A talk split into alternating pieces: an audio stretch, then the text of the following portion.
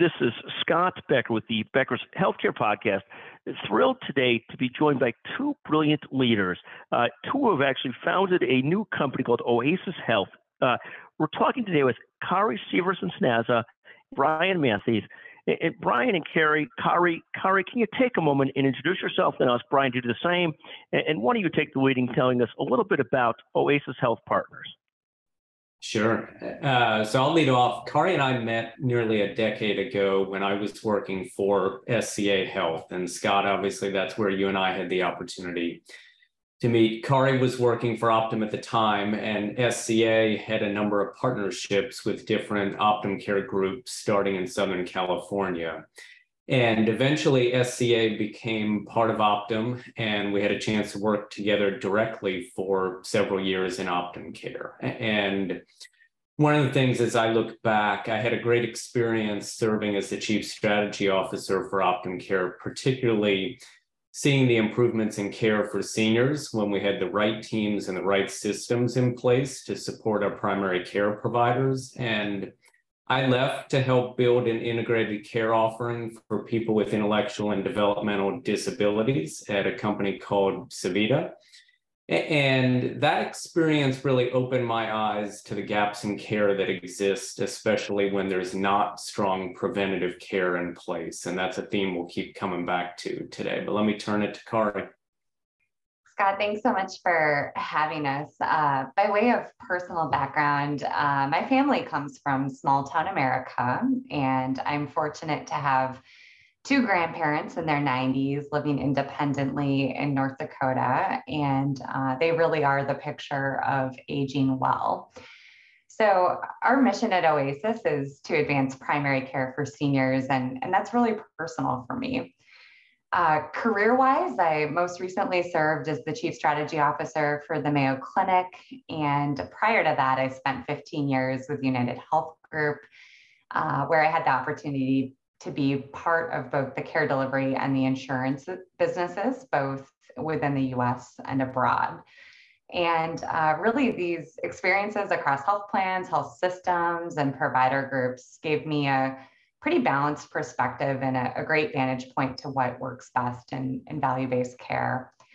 So, our, our journey has really come full circle. It's great to be working with Brian again, and with support from AAA Partners and Google Ventures, we've founded Oasis Health Partners.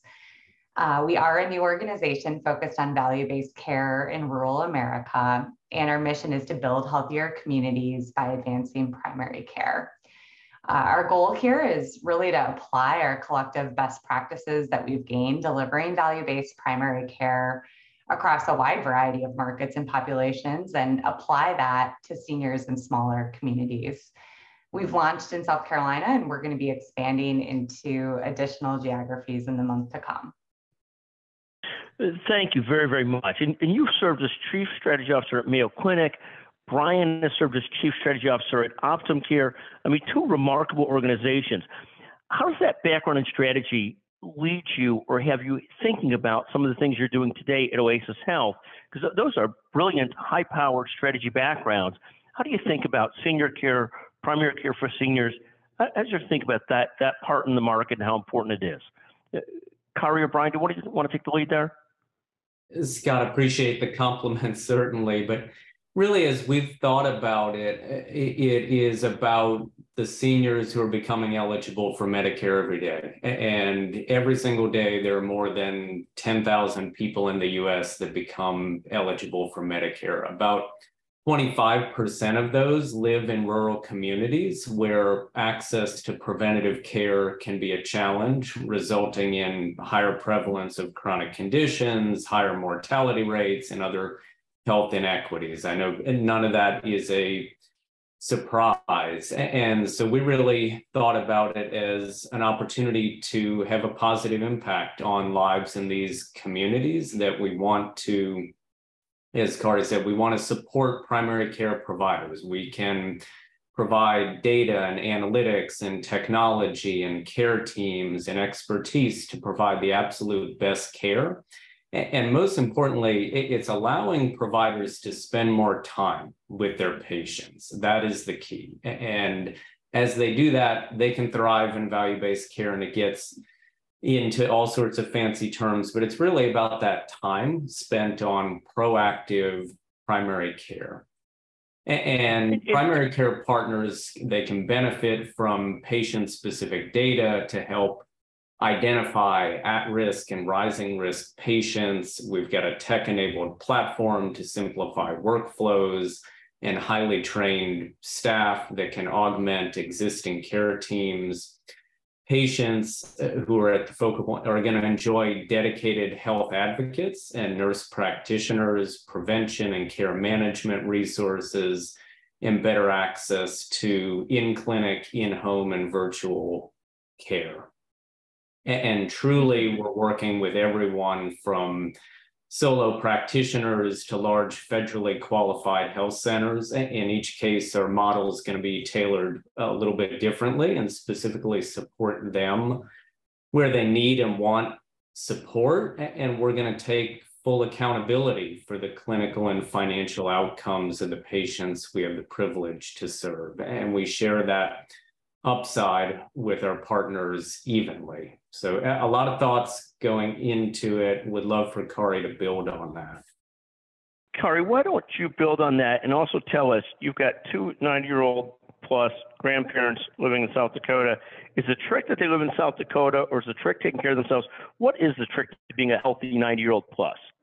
Yeah, great, uh, great question, Scott. That's probably the the million dollar question here. Um, you know, uh, from from my perspective, um, to, what does it look like to to age well? Um, I, I think you've got to have a sustainable healthcare ecosystem in your community, and as we see from all the research out there about social determinants of health, the healthcare portion of it is certainly a huge component, and and so is the community piece. And I think one of the, the elements that differentiates Oasis from other physician enablement organizations out there is the deep focus we have on local communities.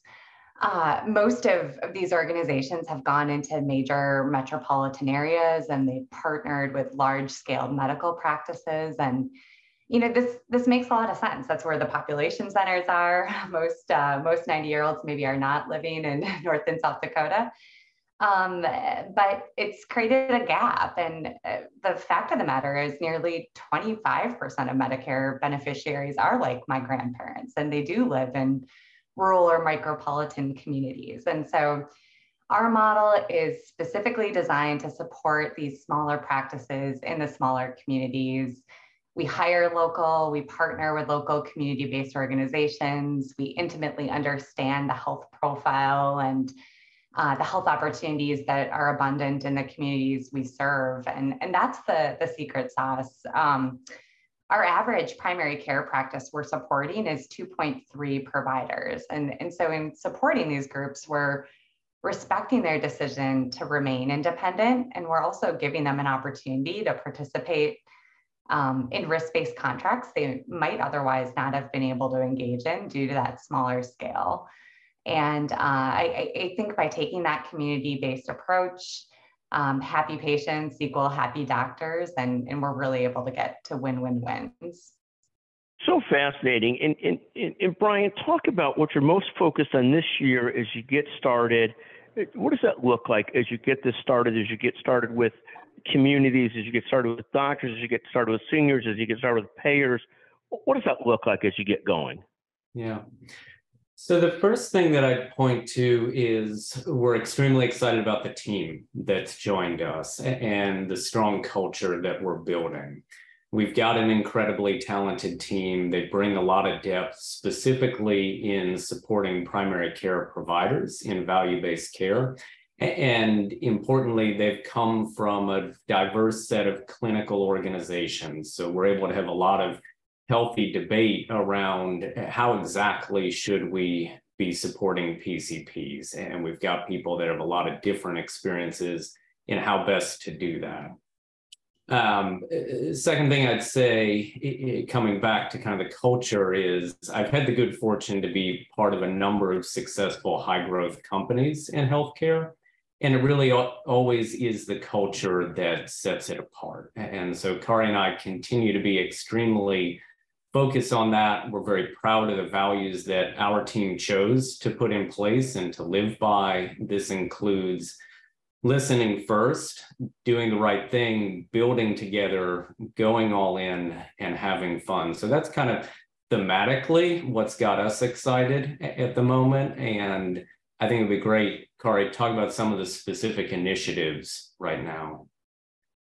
Yeah, absolutely. I, you know, I think as we look at year one, we're really excited to get some quick wins under the belt, uh, but also to, to prove out our long-term potential and the sustainability of our model. So if you look at why we started Oasis, our, our thesis is super clear. There's a shortage of primary care physicians. The senior population is growing rapidly and burnout is at all-time highs for all clinicians across healthcare. Um, and in the backdrop, you have CMS and you have payer partners, and, they really need and want to manage the total cost of care and are moving toward risk based arrangements. So, with all that in play, solutions like Oasis check all the boxes. But I think two initiatives that we're incredibly excited about um, for our long term potential is first and foremost, potentially changing the face of rural care.